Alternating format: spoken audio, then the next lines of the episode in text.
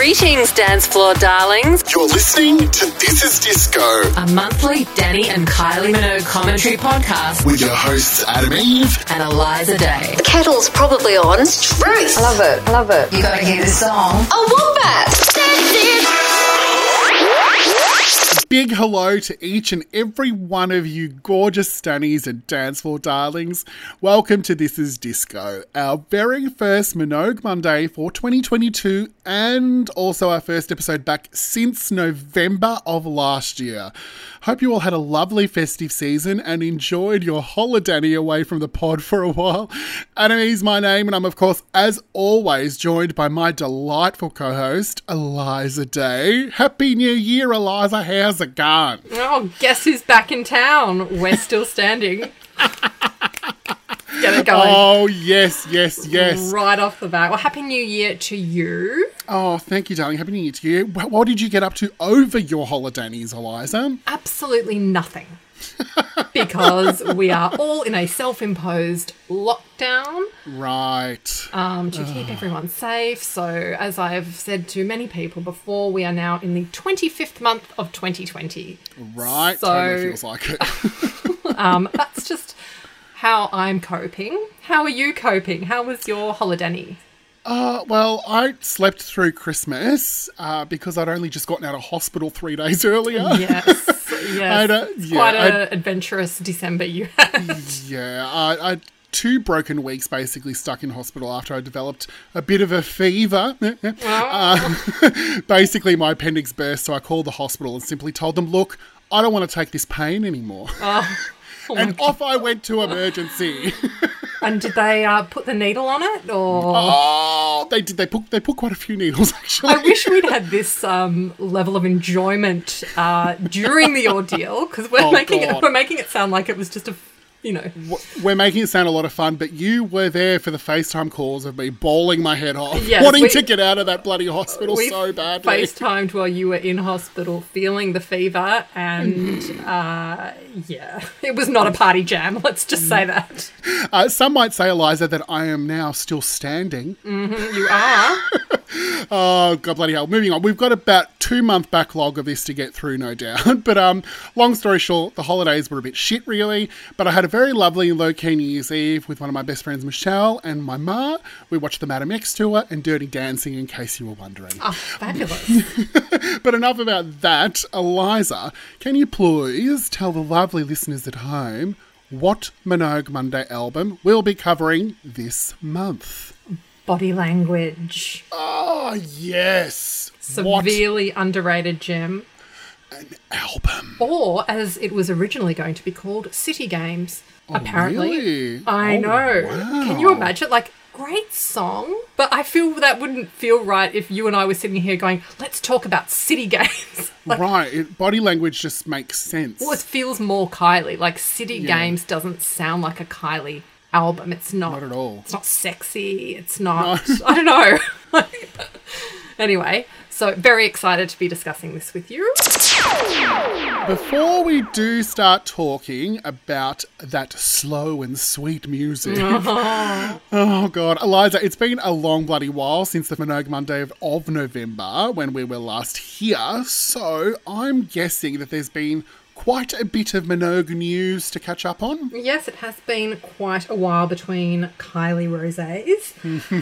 so, oh my goodness, um, what has happened since November? Well, first of all, thank you to everyone who joined us for our Infinite Disco viewing party, which Yes, seems like a lifetime ago, but it really does. when I was making notes, I was like, oh, that happened. So we might have to do one of those again at some point. Um, well, the one of the biggest things that happened in December was our Danielle Minogue returned to the Sidney Myer Music Bowl yes. stage, and I was representing the pod as you were unfortunately uh, on your hospital journey. But I did represent us as best I could. I had my um, disco Christmas top on. I love that. And when Dannii came on, so Dannii sang This Is It, just incredible with the Melbourne Symphony Orchestra, which, if you've seen the footage online, is as spectacular as you'd imagine. It was a beautiful Melbourne summer night. yes, as soon as Dannii came on the stage, I got up because a Minogue is on the stage, you stand up. Obviously, I mean obviously. that's just protocol. So, and she was singing "This Is It," and I recognised it straight away. So beautifully arranged by Ian Masterson, and I believe Terry Ronald had a hand in this as well. Of course, Stunning. the iconic trio that they are. Legends. So I stood up, and because it was the Melbourne Symphony Orchestra, and there was, you know, a- myriad of musical theatre people performing, like it wasn't just Dannii, obviously. Yeah. And so the crowd was mostly, I think, members of, like, you know, the Melbourne Symphony Orchestra. So that's why people weren't standing up. It wasn't, it wasn't your usual Minogue crowd. It was people who were used to, you know, applauding appropriately Right. at an orchestra. Yeah. So, for example, the um, elderly ladies sitting next to um, me and um, our friend Rob at half time, half time, sorry, it's not a sporting event, at interval, um, they opened their homemade fruitcake and were eating that. And then immediately after that, Dannii came on. I stand up screaming, covered in body glitter and a disco Christmas t shirt, trying to do the this is it routine to Dannii on stage.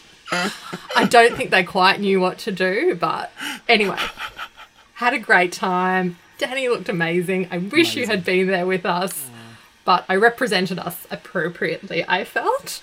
Incredible. Thank you. Um, other than that, Kylie was inducted into the Music Victoria Hall of Fame, and the legendary Cameron Adams gave a brilliant speech He did. to do that. It was Indeed. beautiful. It was. What else has been happening? We're still waiting on the rumored Gloria Gaynor video. So, Yeah. I'm surprised that hasn't dropped yet. Yes. Because we've heard, we've all heard that it's been done already, hasn't it? I think so. I don't. Hmm. I don't know. So I guess watch this space. There was Yes. rumors a few weeks ago. I think someone said that it was something had been announced that there was a video dropping, and so we were all like literally waiting at a particular. It was like a Tuesday, but Yeah. Nothing And there was happened. nothing. That was it was lies. Lies. lies, lies, lies. Um, we featured in Extra Magazine's top 100 defining pop culture moments of 2021. That's right. The podcast made it. Yes. Yes, which is incredible. And that was for the interview with uh, Dannii. So that was a huge surprise. Thank you to the lovely Trana Winter and Thomas LeBlanc of Chosen Family podcast. And speaking of Trana Winter, our dear friend who featured on our Dannii Minogue party episode, Yes. we need to talk about what she's doing right now so that I if know. any of our listeners in Canada or anyone who has access to a VPN and can speak French, you can catch Trana on Celebrity Big Brother Quebec.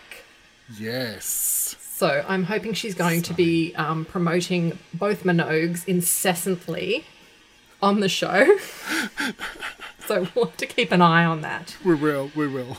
Um, other than that, I don't think there's.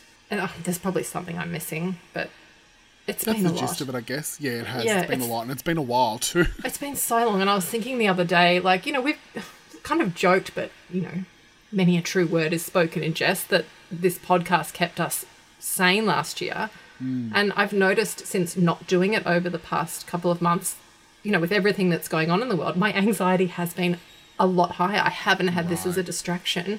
yeah. So I'm really, really looking forward to having this back in our lives. It's a mm-hmm. big, big year on the Minogue front. We have 40 years since Dannii started on Young Talent Time, Wow.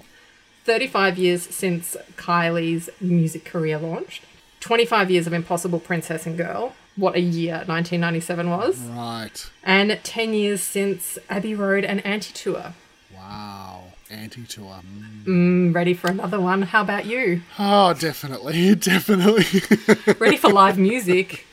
oh, tell me about it. Ready to be allowed out of the house. That would be nice. Perhaps if anti tour is like done in a sporting arena, it will happen. But anyway, Maybe we could get the anti tour to happen at Hillsong. oh yes, that would, well it is. It would be a religious experience. It would like, be. You know. Anyway, this let's just uh, moving right along. Shall we uh, read our body language.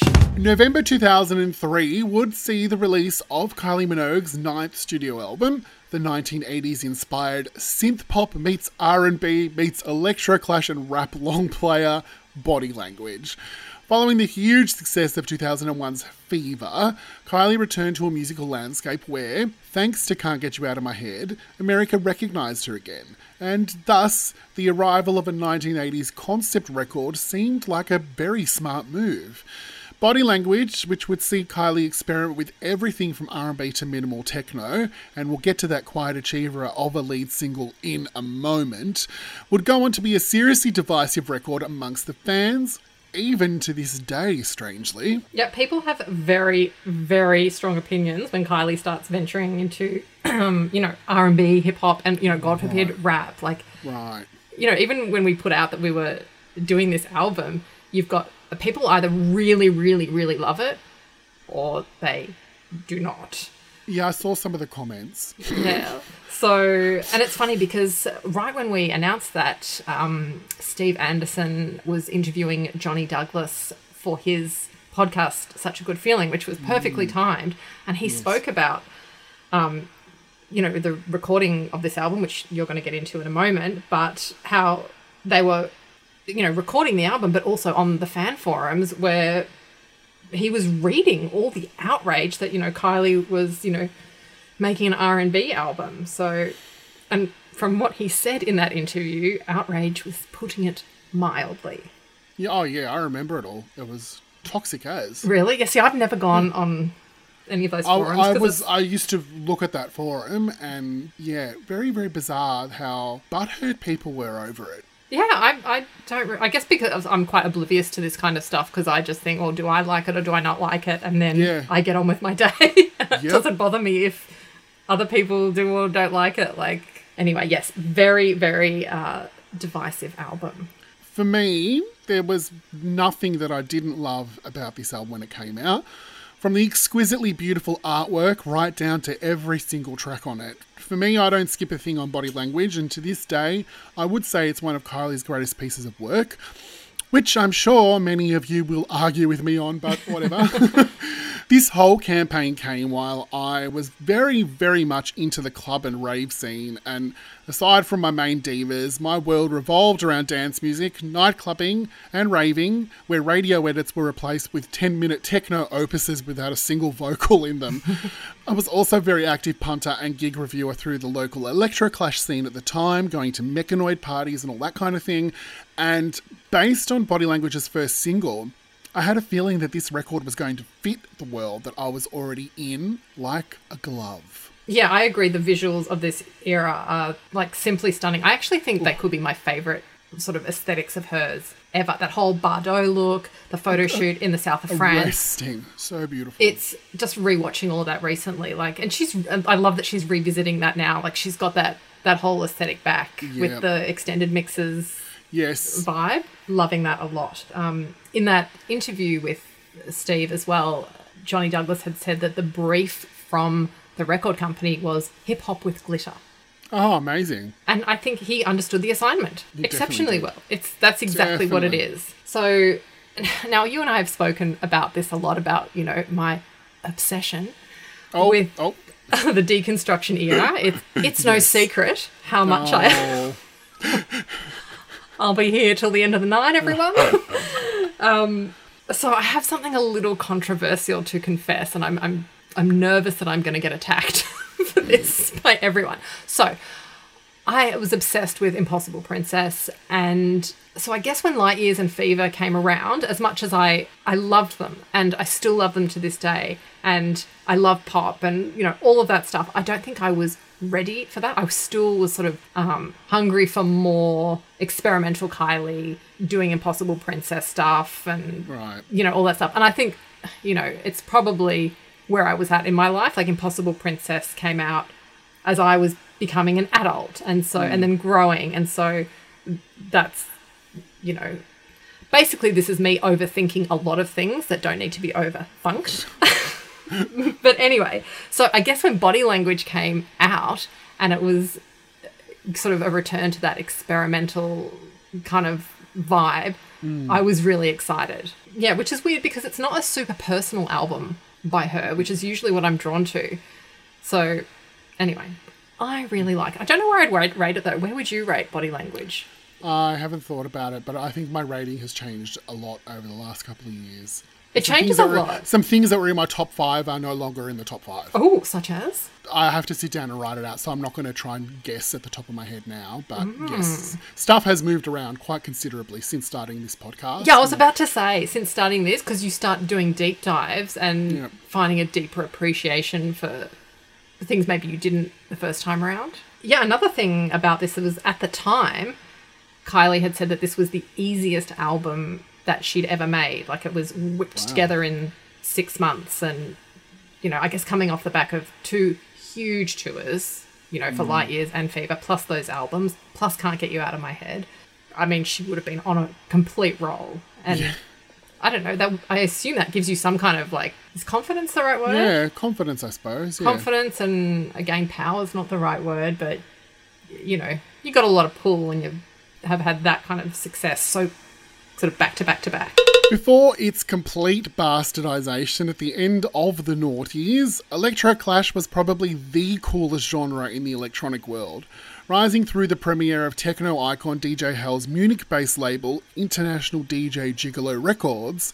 Now legendary acts such as Jeff Mills, Vitalic, Tiga, Dave Clarke, Miss Kittin and the Hacker, Linda Lamb, Amanda Lepore, and even Fischerspooner would all join acts such as Chicks on Speed, Peaches, and Adult in unison to foster the birth of the genre as the 1990s came to a close and the 2000s begun. At the core of the Y2K movement and everything that came with it, Electroclash was very much being dubbed the music of the future. And because of all those crazy synths and electronic, well, clashes for lack of a better word, it really did sound like music from the future. And all of a sudden, it was inescapable. So much so that it obviously caught Kylie's attention along the way.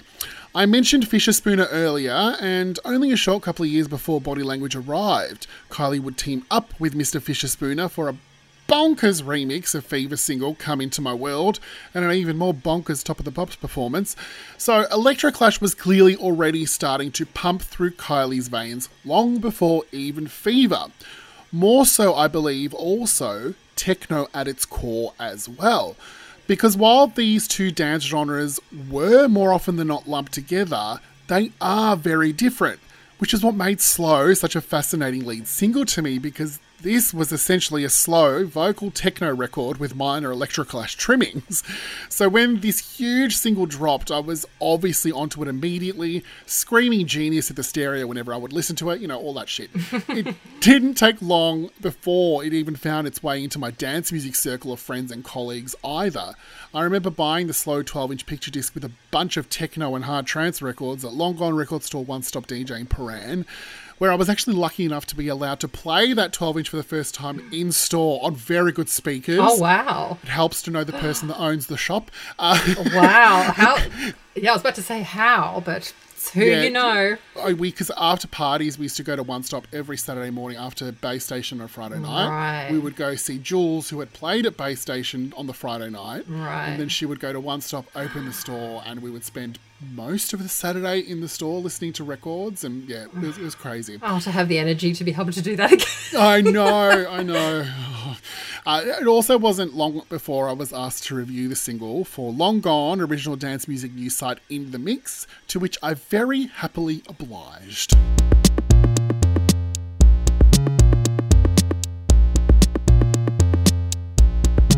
Knew you'd be here tonight.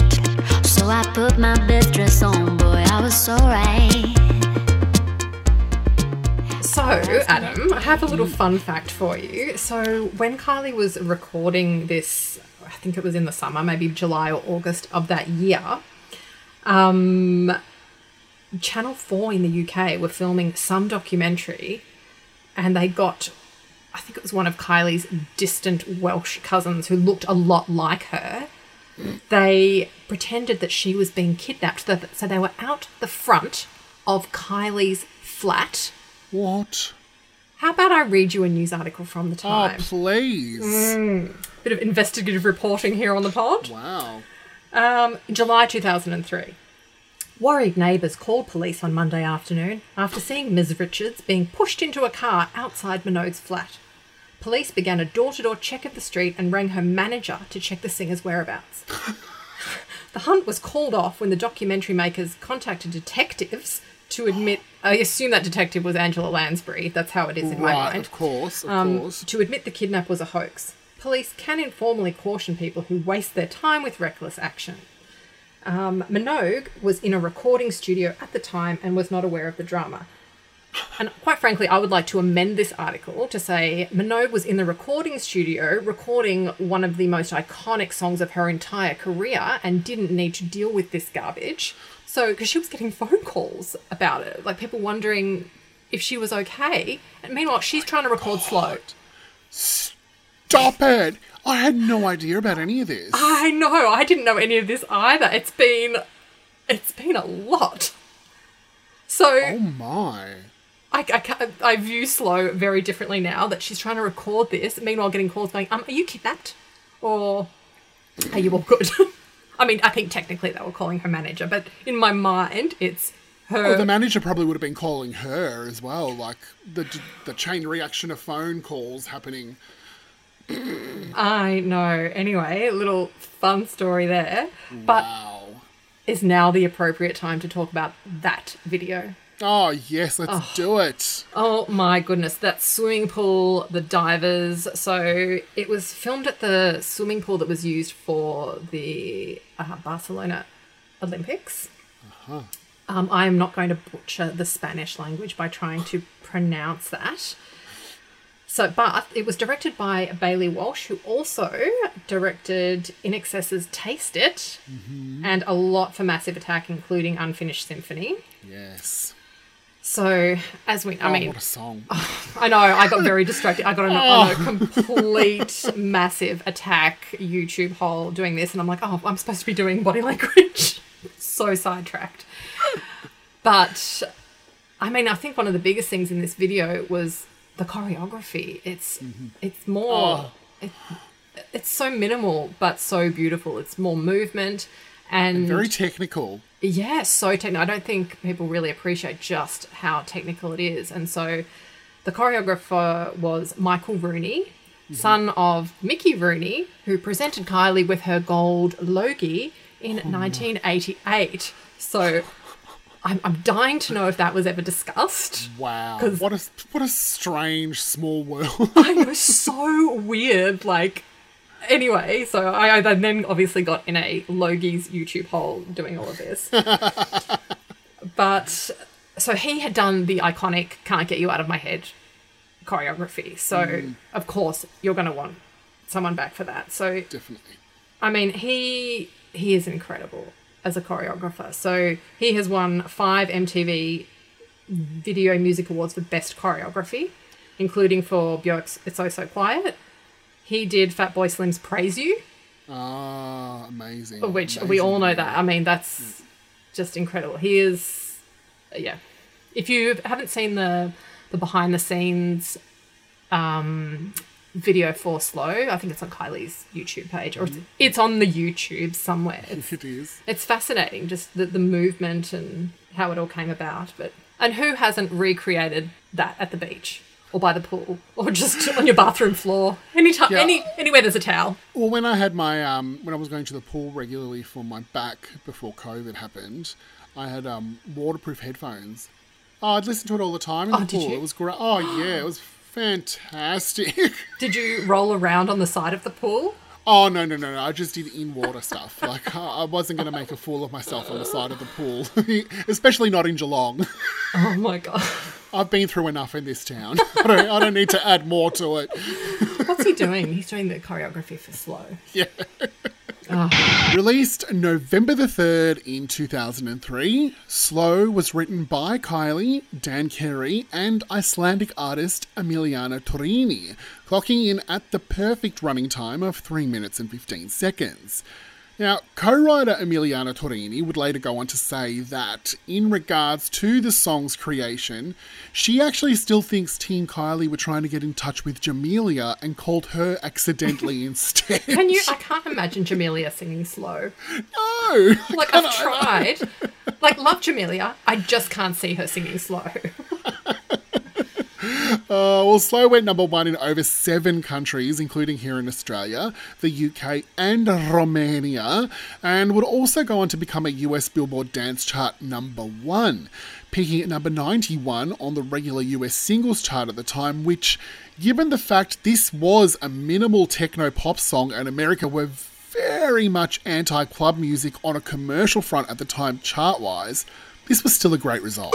Now, I can't exactly remember when the Chemical Brothers remix of Slow officially dropped, because I'd gotten my hands on the white label pressing of it that was pressed on one sided yellow wax. Oh my Um, god. and that was just before it became readily available as well. Like the label had no writing on it, nothing. Like it was just, and I only knew about it because Jules at One Stop DJ was like, "Have I got a record for you?" When I came in that Saturday morning, and lo and behold, it was this Chemical Brothers remix of Slow. I, I mean, to not mention this remix in its full seven minutes of glory when talking about slow and body language, I think would be a crime. So here I am mentioning it.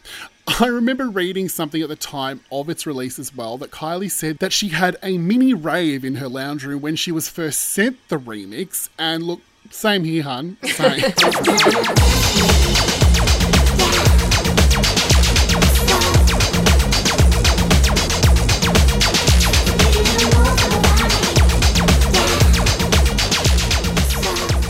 Well, my new favourite, uh, I don't know if remix is the right word, but I I feel like we can't not talk about the Infinite Disco rework. Might be a better choice of Yeah. words. My goodness, I think it could be my new favourite version of Slow. I don't know. Wow. But then also, I am very much obsessed with the Initial Talk remix right, yes, yes. Of I Slow. guess, yeah, yeah, yeah, yeah. because I'm I mean I'm a sucker for anything 80s and it's you know and then it's got that aerobic video so I love that remix but yeah the the way slow has been wheeled out over the mm. disco era has beautifully. I must admit, before we do move on from the remixes, I can't also go past the with the version I think that is my favourite over the Chemical Brothers remix, Oh. which is the original extended version, oh yes which is just oh fucking hell, pardon my French, but my god, that extended mix really just hits Yeah. all the right spots. So I did have to mention that as well. My apologies, but oh, mention any and all remixes we, I'm happy to be here all day discussing slow remixes. we could just do a slow episode it's and done. just- cha- the episode's changed now. just go through every live performance every remix oh Once we go through all the albums, we may have no choice. yeah I think that that that may well be a thing that happens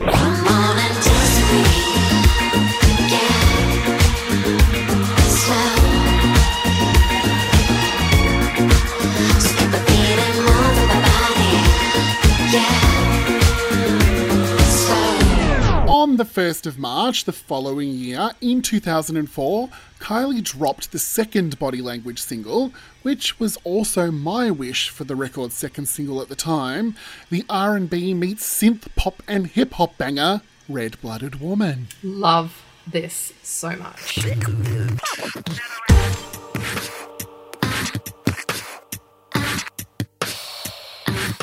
Uh, uh, uh. Working with Light Years' collaborator Johnny Douglas and Karen Poole, the three of them penned Red Blooded Woman, which would go on to be the first single lifted off the album to actually reference a pop song from the 1980s, the band I stand very hard for. Dead or Alive's You Spin Me Round Like a Record. Rockets, rockets, rockets, rockets.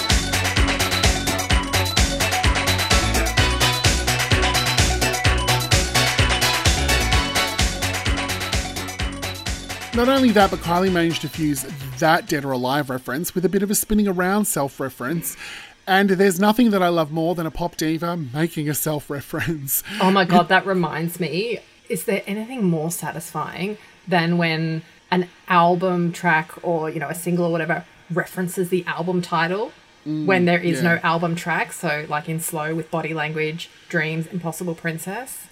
Like, Girls Aloud. What Will the Neighbours Say? Right. Like, Yeah. I don't know what it's so satisfying in a way that, you know, those videos of satisfying things for whatever reason. this is like an audio version of that.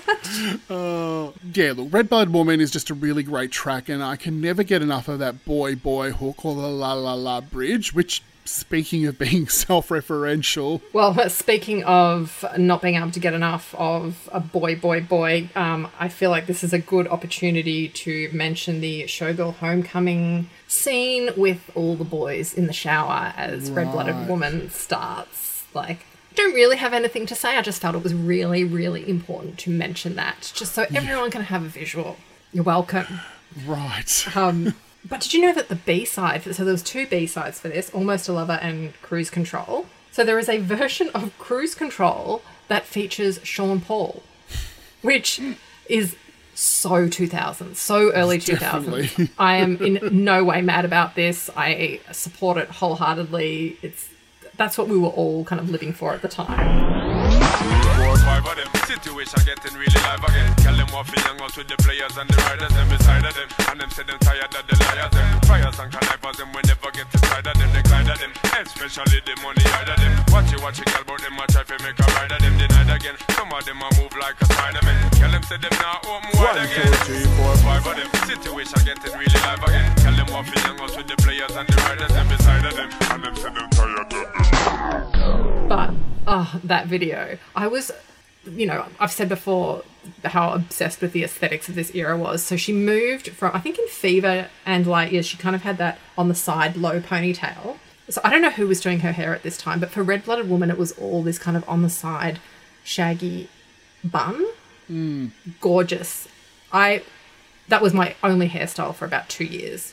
Once I saw that, like any kind of formal occasion, just down the street, that was my go to look for the time. Couldn't get enough of it. I haven't been that obsessed about a Kylie hairstyle since Indie Kylie and Did It Again, some kind of bliss Oh, kind of wow, era. right. Yep. Yeah. Anyway, that's just a side note for any um hair enthusiasts out there. so the video for this was directed in Los Angeles by Jake Nava. I think it's Nava. It's N A V A. And I feel like if I said Nava, that's wrong. Right. His videography. Are you ready, Adam, for this? A lot of Beyonce, including Crazy in Love and Single Ladies. Spice Girls Holla, oh, wow. My Oh, gosh. oh yeah, I'm going to talk about really important videos here. Like, there's a lot, but I'm obviously pulling out the ones that are important to you and I. Spice Girls Holla, Lindsay Lohan Rumors, Oh, Everything. Kelis's Milkshake, Ah. Natalie Imbruglia's Shiver, Britney's Oh. If You Seek Amy, Oh, my gosh. Usher's Burton. and this one, this one I pulled out especially for you. Um, he directed Paul Oakenfold and Brittany Murphy's Fast, Faster Kill Pussycat. Oh, my God. I know. I saw that and I thought I have to bring this up for Adam God, so we can have it on. Great track. What a song! I mean, I could get very sidetracked, but what a videography! Mm, wow. Just phenomenal. I mean, I guess coming off the back of Fever and Light Years, she could have any music video director she wanted Right. at this point. Like, just incredible. Red Blooded Woman debuted and peaked at number four on the Australian singles chart, managing number five in the UK and peaking at number one in Romania again, which we love to see. Oh, shout out to Romania. The track also peaked at number 19 in New Zealand and was certified gold. June 28th saw the release of the third and final single from Body Language, The Incredible Chocolate. I'm ready to take the Milky Way to your Hershey's kiss, Adam. In a tasteless place will find me In a hardship come around me And then melt me slowly down If love were human it would know me In a lost space come and show me Hold me and control me And then melt me slowly down Like chocolate Now, I am not a fan of the re recorded single version of this. Oh. And no, not at all. And have always thought the original and very deluxe album version was the superior of the two.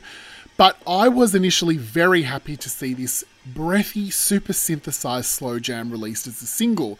Though, had I known at the time about the single mix or the fact that it would be the album's final single, I may have thought differently. And what about the um, ludicrous version? What are your thoughts on that? Because that, I- Look, I love it. I, I'm always here for a rent a rapper moment. I love a rent a rapper moment. I love it as well. I think, and like we were saying about the Sean Paul feature, this is what was happening in the early 2000s. Right. Sensationalist, perfect bliss. I'm ready to take the Milky Way to your Hershey's Kiss. You know my tongue's got batteries in it. The bedroom, we lose calories in it. Start families in it. Don't worry, cause the situation's under control. Beat this, ludicrous down with I think I love it more also because I know how much it pisses off so many fans. it's like when when every all the Madonna fans like they just hate on hard candy and Right. and all I talk about is Candy Shop, you know? Like Right. It's it stemmed from the fact that like well it's actually a very good album it's just that you are picky about what kylie or madonna is putting out so you don't want them to go down this r&b or hip-hop Yeah. road whereas actually i think the songs are really fucking great Yeah, I've, I, had, I had in my notes that, but I didn't know how to word it properly. Is it's definitely I think Body Language as a whole is one of her most misunderstood albums, which I realize like, that makes me sound like a like a some kind of music snob, and that's not how I mean it, but it's misunderstood. It's misunderstood and hugely underrated Yeah, definitely hugely underrated. Oh. That's for sure.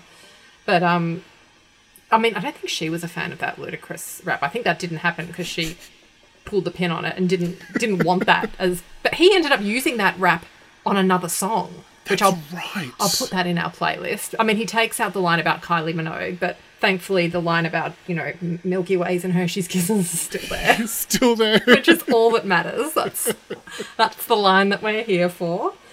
But um, I mean that video is so beautiful. The Mm. It is. the ballet dance. Every time I watch it as well, I always think about how Carol was a ballet dancer. oh And so I was, I always think, oh, was she watching that going, oh, Kylie's doing ballet now. But anyway, so once again, we had Michael Rooney back doing choreography, which I think mm. is very obvious once you know that. And this video was actually nominated for Outstanding Achievement in Choreography for a music video at the annual American Choreography Awards. Stun. So it, it's Wow. very well respected, you know, as a music video, but for the choreography and the artistry within it. And the director was Dawn Shadforth. So she also directed Can't Get You Out of My Head, which Michael Rooney did the choreography on. So this duo together. Works Oh my well. gosh, incredible. So her videography, she's done a lot with Kylie actually. She did Can't Get You Out of My Head, Spinning Around in Your Eyes. After this, she would go on to do Two Hearts and Into the Baloo. Baloo. So she's done some of Kylie's best ever videos. And, and I guess the ones that we probably remember the most, like visually. So very, very talented. But also Mm. on there, I thought it's worth mentioning some of her other videos that aren't Minogue related. We have Moloko's Sing It Back, Oh, oh, Geri Halliwell's Bag It Up, oh, great video. right? Uh, Garbage Special, Oh, what a song. Sugababes Freak Like Me, Oof. Florence and the Machines Shake It Out. Flow Rider in the Machine, thank you. feel like that's the conversation for another day. so, yeah, once again, like all the three videos for this album, just incredible directors, incredible choreography. Hmm.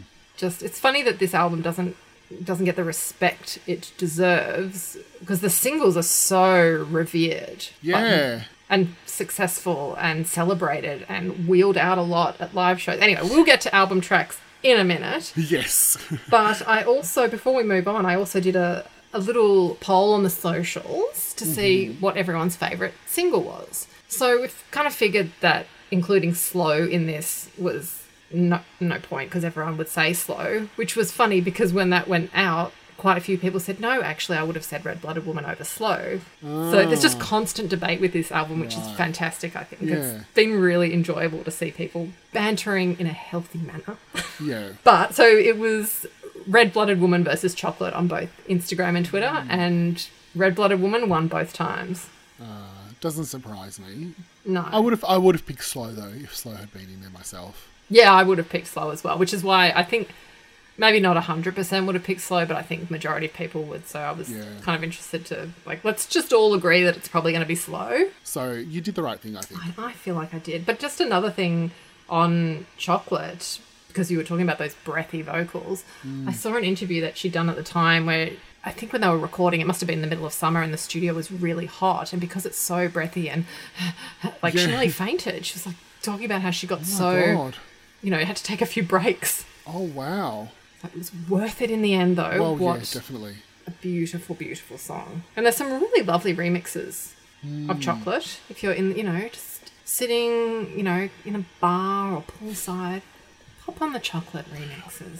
Chocolate peaked at number 14 locally, number 6 in the UK, with its highest chart placement being number 2 in both Belgium and, once again, Romania. Belgians love their chocolate. They do- oh, I don't even know what kind of pun that is, but I just oh my god. bit of a dad joke for everyone. Let's talk quickly about some of the album tracks though. yes, very excited to Mm-hmm. get into this. First up on the album as track 2 is Still Standing.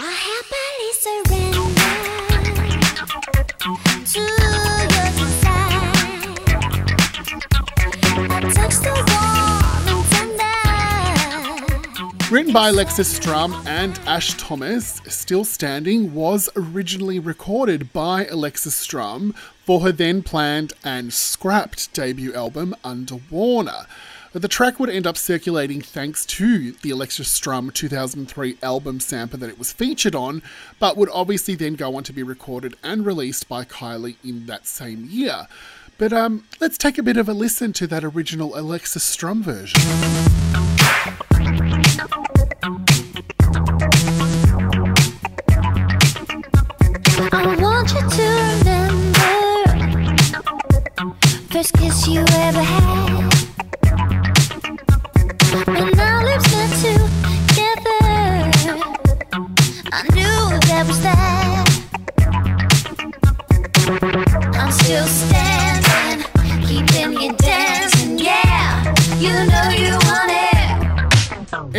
Pop fans, that very Alexis Strum sampler would also be the very first home of the Xenomania penned Nothing Good About This Goodbye, which would go on to be recorded by S Club 7 star Rachel Stevens on her album Come and Get It.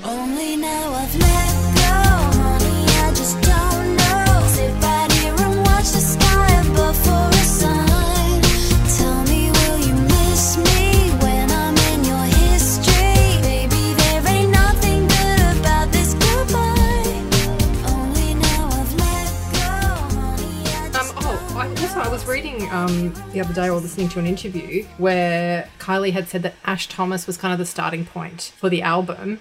And he is actually the ex boyfriend of Dawn Shadforth, who was the director of all the videos we just mentioned. Oh, wow. So, she, so she'd already kind of met him, but hadn't put two and two together. But once she realized, she was like, "Oh my god, yes, I'm excited." But wow. um, yeah, that's so many. It's I love doing this podcast because there's so many new things that I find out. We b- both have a lot of um, discovery moments when we're doing research for the pod. Yeah, it's really good. Like you just you think you had read all the interviews and then you'll read another one. It's like, oh my god, I had no idea. A lot of this album gets compared to, as you were saying, all the 80s sounds and stuff, but this song in particular has had a lot of comparisons to Prince and Yes. Kiss, which makes sense because you know both Kylie and Dannii have been very vocal over the years about their love of Prince and obviously that missed mm. collaboration in the 90s with oh, Kylie, but Yes. Yeah, I think that's probably you and I are both Prince fans, so Hugely. that would explain our love of this album and a lot of these tracks as well. So, yes, love still standing. One of my other favourites, and look, in hindsight, perhaps is what I would have loved to see as the album's third single. It's Secret, Take You Home.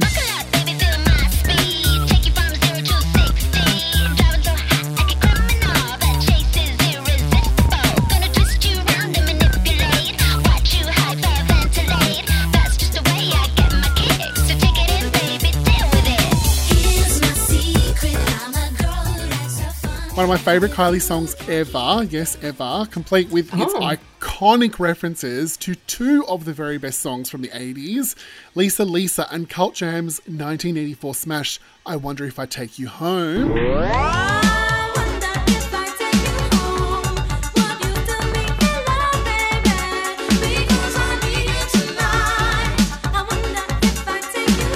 And Janet Jackson's 1987 song, The Pleasure Principle.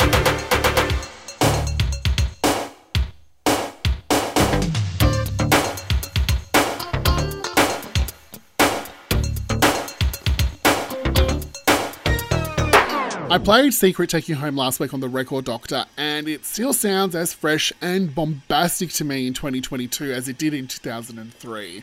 It's a serious Kylie classique for me that I would actually put in the first opening block of an updated anti tour if I had my way. Oh. Uh, yeah, yeah, uh, it's just that bloody good. I love this song so, so much. Yeah, I think you're not alone in that. Like, I don't know if it was maybe on the socials after you played on the- that on the record, Doctor, but a lot of people had similar things to say. Right. Like, wish it had been a single. Um, that wish was actually granted in Taiwan because apparently, What? apparently in January 2004, it was released there as a single. Oh, I- love that. I feel like I need to verify this, and I also need a physical copy of that yesterday. But the taste of the Taiwanese people, right. clearly. My goodness. And it's funny because, you know, she'd said in an interview that she was nervous about rapping on this Oh. track until William Baker reminded her of One Boy Girl. Well, I mean, And quite frankly, she should be reminded rapstress. of yes, she should be reminded of One Boy Girl often. She should be reminded of One Boy Girl. I mean, what a song. we mention it quite often on this pod. I I mean, my dream would be to do that rap with her at some point. Putting it out there. Well, because al- always I always have to do like both parts when I'm in my bedroom, and I've had to do that for thirty years. And I'm tired. I need a I need someone to do it with me. Ideally, her. In the meantime, when, when we catch up next, I'll I'll, I'll fill Okay. in as, as Kylie Proxy. Well, we've done the Love and Kisses rap with Dannii, so this is next on the bucket list, Right, true, true. as well as the shop trap. Anyway, just rapping with Minogues. That could be a podcast. I digress. I also love sweet music, and I, I've heard her say that her favourite part is the hi hat in that. Ah, right, yeah, Very, yeah. very specific. Woo!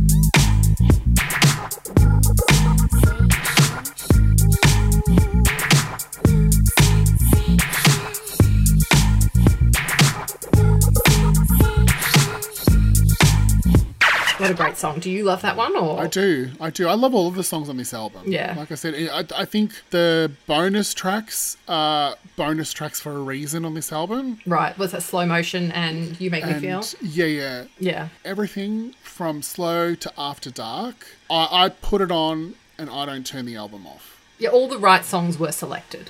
Definitely, definitely. And I think that it's an album that's actually aged remarkably well too. Yeah. It's aged like a fine wine. Oh, oh, oh, oh, there we go. Gosh, I can't believe it's taken me this long to get the wine reference in. I know. Good lord. So, Promises was actually released in Ireland only as a promo single. Oh, wow. I know. I'm I'm fascinated as to why that song. That's strange because it's, it, I mean, it's a great song, but it doesn't sound like a single. Not to me, anyway. No. What to say when all the words have gone? Promises, promises. What to do when all our thoughts have flown? Promises. Obsession is also that bitch for me from Body Language. uh, produced by mega DJ Curtis Mantronik and again Johnny Douglas. There's something just magical about Kylie's delivery of the whole song, being enveloped by those wondrous synths.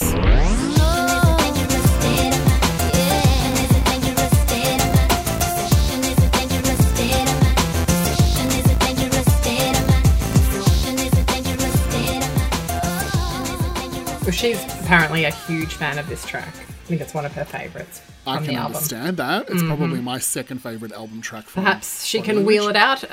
Perhaps she can wheel it out at the anti tour. I would like a lot of these songs wheeled out at the next anti tour, please. This Yeah, we're gonna have an album that we're gonna have an anti tour section at the end of this episode. I think. begging for what songs to be added. yes. Before I share my last favourite from Body Language, which also doubles as one of my absolute very favourite Kylie almost ballads, I just wanted to very quickly mention I Feel For You. I feel rainbow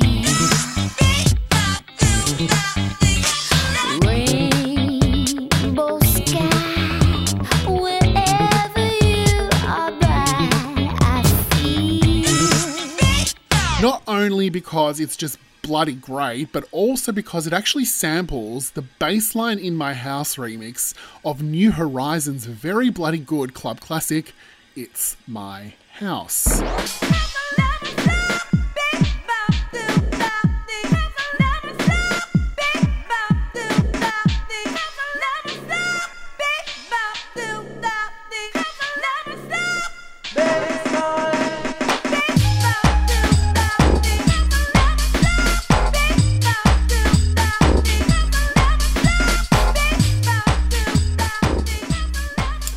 Love this song so much. It's my favorite track, my favorite album track from this. I don't, I don't know if it's the rain at the start. I have a thing for songs about rain. They're always like my favorite, whether it's Purple Rain, Madonna Rain. Hmm. I, I don't know what that is. I'm sure a psychologist can analyze that for me. and so, actual rain in a song is taking it to Next level. Yeah. whole new level. And even just the fact that it's the same as a Chaka Khan song title is probably doing something for me as well. I don't know. Absolutely love it. No rhyme or reason, but it always goes on my Kylie playlists. I'd also like to mention one of my favorite Kylie lyrics ever, which is on Someday. I want my records back to get my heart on track. Oh, so good. What a line. This should be on everyone's breakup playlist. this whole song. And like, you know, was somebody that I used to know the response? Like, have your friends collect your records? I mean, who's who's to say what the mindset was with that? Right. Anyway, that lyric is just mm, mwah, perfection, as Danielle would say. You have abused and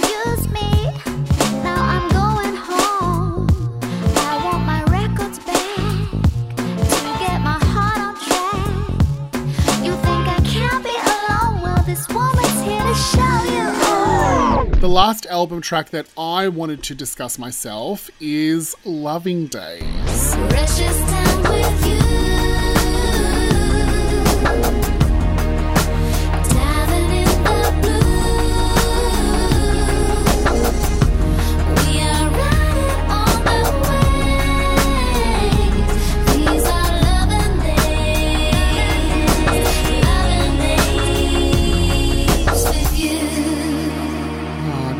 This, oh, this gets lodged into my head so much, and it's one of those Kylie tracks I really, really hold near and dear to my heart.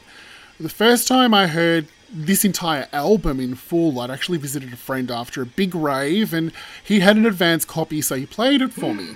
Um, amazingly, there was also some homo baby making that followed me listening to it directly as a result of Kylie. So thank you very much, Kylie. Oh, you were reading each other's body language. We- we were, we by were. the sounds of it. but uh, look, in all seriousness, the goosebumps this track gave me upon hearing it that night.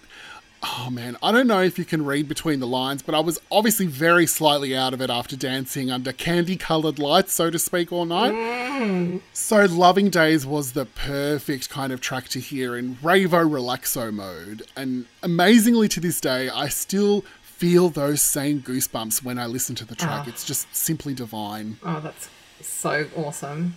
So she'd apparently been, I think, on holidays in Italy on a boat or something right before she went to the studio to record this. And when she arrived, Biff and Biff Co, I was about to say Biff and Co, or I could just say Biff um, knew that she'd been, you know, on a boat. So they were like, well, should we, like, do you want to sing a song about, like, being on a boat? Right. And oh my gosh. Loving Days Wow. It's so great knowing these backstories and then going back and listening to it, and you're like, right, like knowing an artist's, you know, vision and intentions with a song. Know, there's something special about it. It really is. It's so funny because I, I mentioned to you off um, off air, so to speak, that my copy of the new Gaga reimagined Born This Way album came on vinyl with Yes. the Kylie version of Marry the Night. And I was going to listen to that actually, give it its first spin after we finish. But now all I can think about is listening to body language I again when we get off the phone. when we get Yeah. off this call with each other. Yeah. Well, this is why our um, Spotify Unwrapped was like so much Kylie, and you know, it's because we we immerse ourselves in each album every time we're doing We do. like an episode. It's just on repeat, on repeat, on repeat. And so then the album wraps up with After Dark and the mm. return of Cathy Dennis. Oh, talk about a legend. Absolute legend. And I think this was performed on Top of the Pops at some point. Right. Interesting. Yeah, I'll have to confirm that. It's I'm not. sh- It, I'm pretty sure it wasn't unusual for artists to do album tracks every now and then right, on Top of the Pops. right. But yeah, just I mean, Cathy Dennis. Just the caliber of people she had on this album, like, and it, you know, sometimes you can be concerned that too many different people, you know, too many cooks and all that, but this just wasn't that. Just Karen Poole, Johnny Douglas, Biff, Cathy Dennis. I mean, it's just an incredible group of people. Yup. So we mentioned there was a couple of bonus tracks, you know, for the US market, the Japanese market, the Australian market. There was, you know, slow motion and you make me feel, but Mm-hmm. there's also an incredible array of unreleased Oh, tracks yes, from this is. era, like stuff that's, you know, only leaked in recent years and Mm-hmm. stuff that is definitely going to have to be on an anti-tour set list, please and thank you. So there was I'm just here for the music, which ended Mm. up going on to be a Paula Abdul song Right. that was auto-tuned to the gods. So we'll, we'll pop that on our playlist and can enjoy that. Perhaps Mm-hmm. that was a little thank you for spinning around. Not sure. But anyway, um, th- we're not going to go through all the unreleased songs Because there's there's a bit. there is a lot. Maybe we'll just talk about our favorites. And, you know, if you've got your favorite unreleased track from this era that you'd like to see on an anti tour, by all means, like hit us up on the socials and, you know, we could talk all day about this. Yeah, for sure. So there was one that I really love is called On the Up that's co-written by Mm. Karen Poole and Johnny Douglas and it's so Kylie. it is so Kylie. Oh my So god! I, Kylie. for- I forgot that this was from this. This was meant to be from this era. And listening to it now in the disco era, it could easily be incorporated into the disco set list. Oh, yeah, Easily. totally. like maybe maybe a bit slower, like just slow. I mean, Steve Anderson knows what to do. This is not he for me He definitely knows what to talk do. about a rework. I'm just saying, just putting it out there. So anyway, that's my official petition for this Mm. to somehow go into the disco set list. Like it's even got that same kind of you know hot, hot, hot from Kiss of Life. Mm-hmm. I don't know. I just think it could get in there somewhere. Yeah, yeah, it really could. I know, right?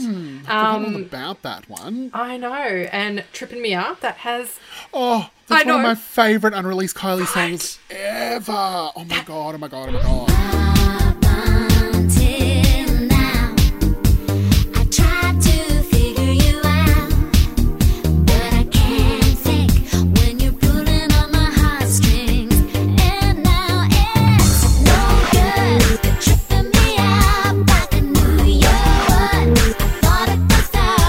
I know that needs to be on anti tour as well because that's kind of got sort of hints of you know new attitude, which we also noted on Doers Physical. Mm-hmm. So there's a fantastic acoustic version of that. So also I'd like this on an anti tour.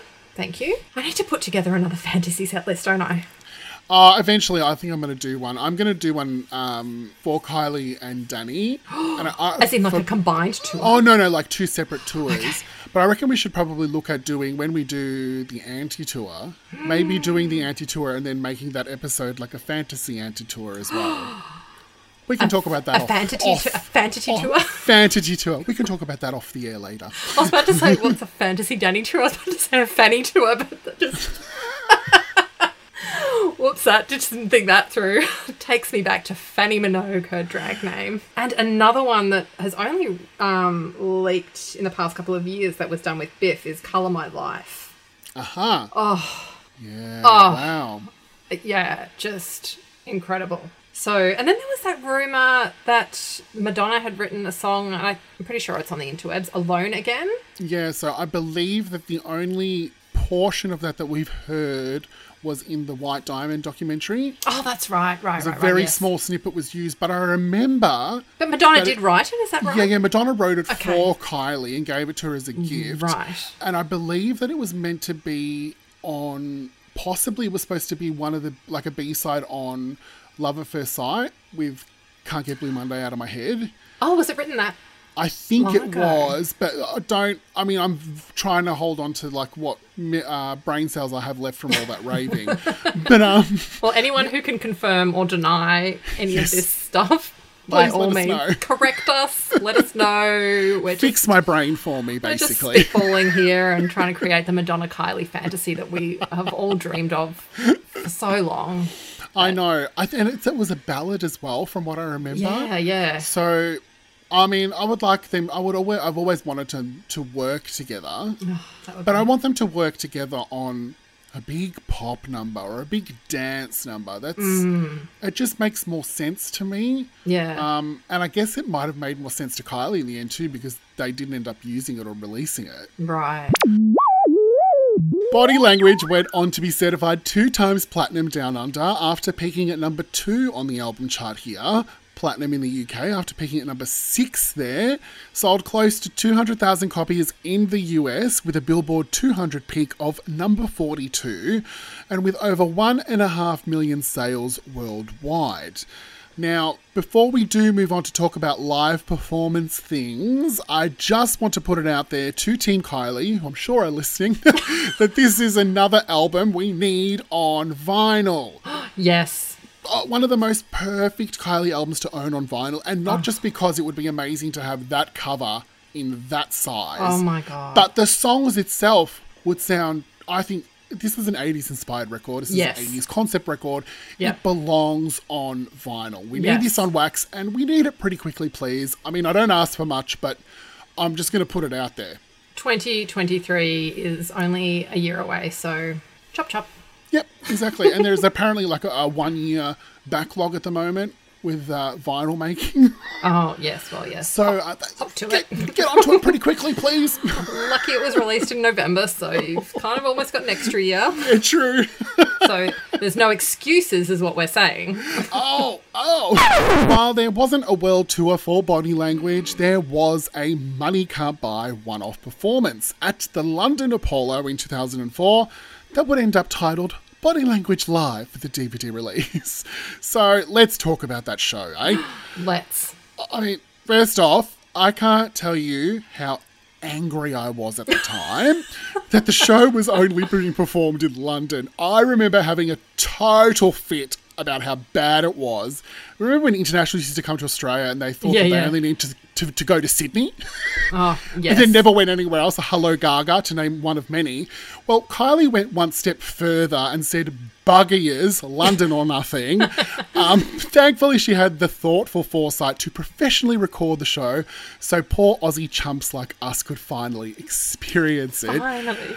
Oh, and that DVD release just made me wish that I'd seen the show in the flesh even more so. I mean, bloody hell, so so good Oh, incredible. my, my favourite moments of the whole show, though, I guess. First off, dancers doing a Nancy Sinatra and rolling out onto the stage right before the very French and so chic version of Breathe that matched it with Je t'aime.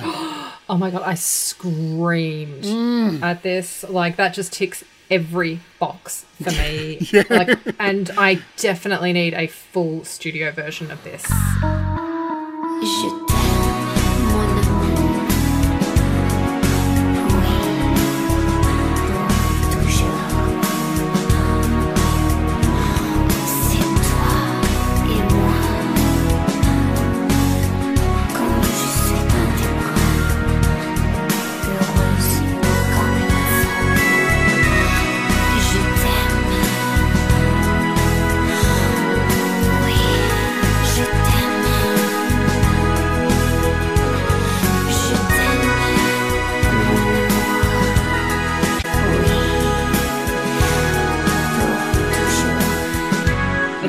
One of my favorite live moments slash mashups that she's ever done. Also, that three pack punch of Obsession in Your Eyes and Secret Take You Home right mm. before the final two encores of the show, it's just pure heaven, honestly. Heaven, Eliza.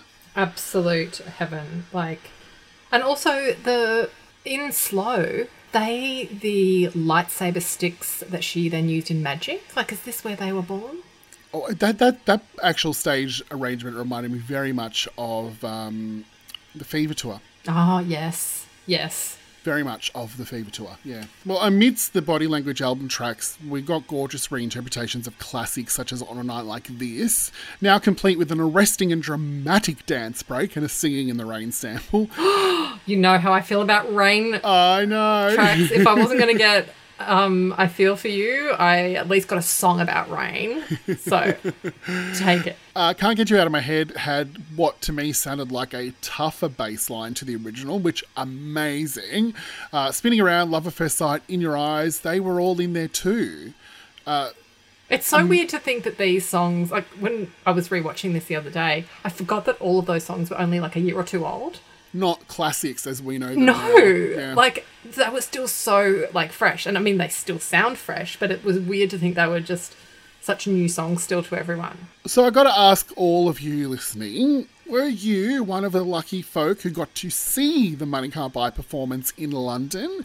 Well, if you were, please hit us up on the socials because both of us would love to hear your stories about this five-star oh, experience. Please, I need every every single detail about all of it. Mm-hmm. Just so jelly. I still can't believe there wasn't a a tour for this. This is. I feel the same about there not being a tour for this as I do about no KM94 tour. So, guess we'll be putting together another fantasy 20th anniversary body language tour set list. Like it, it. Yeah, it really is the forgotten It album. is. It is. Not forgotten for singles. No, we hope that this episode has made you all listening, maybe who didn't appreciate the album or bluntly said in comments, I fucking hate that album. Um, we saw you. Uh, um, maybe it's maybe changed your mind a little bit, or maybe swayed, changed your mind about a certain song on it that you didn't like. Either way, definitely the most underrated Kylie album, and it's been such a blast getting stuck into it. It really has, and I, th- I mean, I think the biggest takeaway is that you and I are manifesting and adding to our vision board for a K35 anti tour that is going to feature um, the majority of the songs from not only KM94 but Body Language. basically the majority of the songs that she's performed or recorded in Yes. general. In general, like going to be a six-hour show. yes, I think um, Steve Anderson said it best when he said, "It's "Isn't this more like a festival?" yeah, yeah, it's going to be a Kylie festival. God, please. I was reading that um, Slant magazine revisited um, everything in 2020 and they ranked Kylie's albums and they ranked this or the person doing it, I guess, ranked body language number two, Ooh. second only to Impossible Princess. So whoever Wow. did this is my this is my people. They're in your they're in your wheelhouse. Totally. So, uh, look, I understand lists are very subjective and take it with a grain Oh, of salt. totally. But I mean, this list is obviously objective. but yeah, I was surprised. I don't think I've ever seen body language appreciated like Yeah. that, especially on a revisit. But maybe it is ultimately going to be an album that people, when they revisit, will appreciate more. And maybe that's because we're all getting older. And Yep. so it could be an album that we appreciate Yeah. in our twilight years. Who knows? Well, my lovely Eliza, this has been Kylie Minogue's body language on This Is Disco.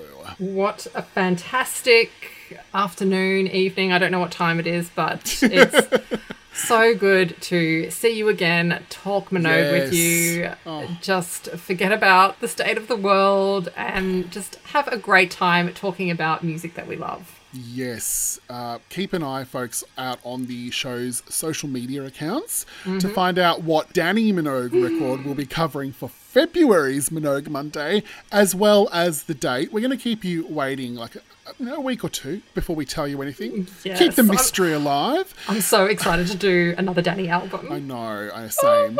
um, Eliza, where though can the lovely folk at home follow This Is Disco on the socials? We are on Twitter and Instagram at This Is Disco, all one word. And in a recent development this week, Yes. we have joined TikTok. now, please don't worry, anyone. Neither of us are doing any dances or Oh, God, lip no. syncing. Nobody needs to see that, and nor do we want to do that. We're just, you know, just dipping our toe in and seeing what the kids are up to on the TikTok. So, um, someone had already taken at This Is Disco. So, Bastards.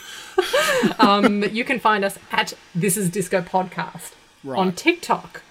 So absolutely no idea what we're doing there, but we'll figure it out and hopefully um, have some fun and see see what happens. Oh my god! And um, how about about yourself, Eliza? Where can we connect directly with you? You can find me at Ms. Eliza Day, all one word, on Twitter and Instagram. I am also on TikTok, not dancing, just trying to figure out how to use the damn app. anyway, and you, where might we find you these days? Well, I am A D E M E V E on Twitter, Adam Evil, one word.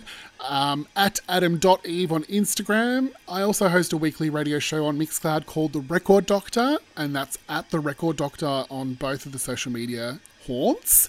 Uh, and I also have just last month launched my brand new podcast project, which is called You Can't Mistake Their Anthology, which is the world's very first Girls Aloud commentary podcast. And it is fabulous. Oh, thank you. Uh, episode one is a bit of an introduction, and that dropped on New Year's Eve. Uh, but episode two, which is covering the pop stars and sound of the underground era, drops on podcasting everywhere from January 31st.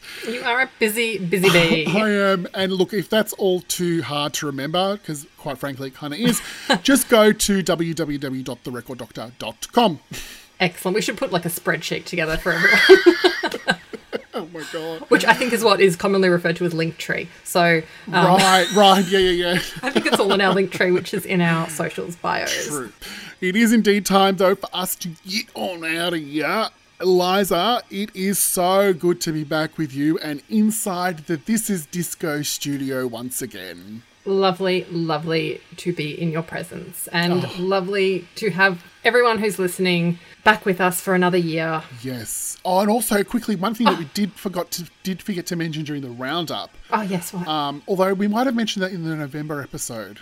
I don't Uh, Spotify, remember. Spotify Wrapped. Oh my god, yes, I was going to say that earlier. Oh Yeah, yeah. So with Spotify Wrapped, so when Spotify Wrapped came out, we were sort of bombarded with people who Spotify told them that This Is Disco was uh, like either their number one podcast for the year or in the top five of their most listened to podcasts of the year. And I've just got to say, we we are so so overwhelmed, appreciative. We love you all, and we were very very speechless. I think on the day when it all coming through. I so. think- Thank you all for your support, and we hope that this next year is even bigger for us and for you guys listening. Yeah, yeah, so so thankful. It was just just the loveliest Christmas present to get, and just Mm-hmm. the comments that people were saying as they were tweeting it. It was eh, so unexpected and just really really lovely.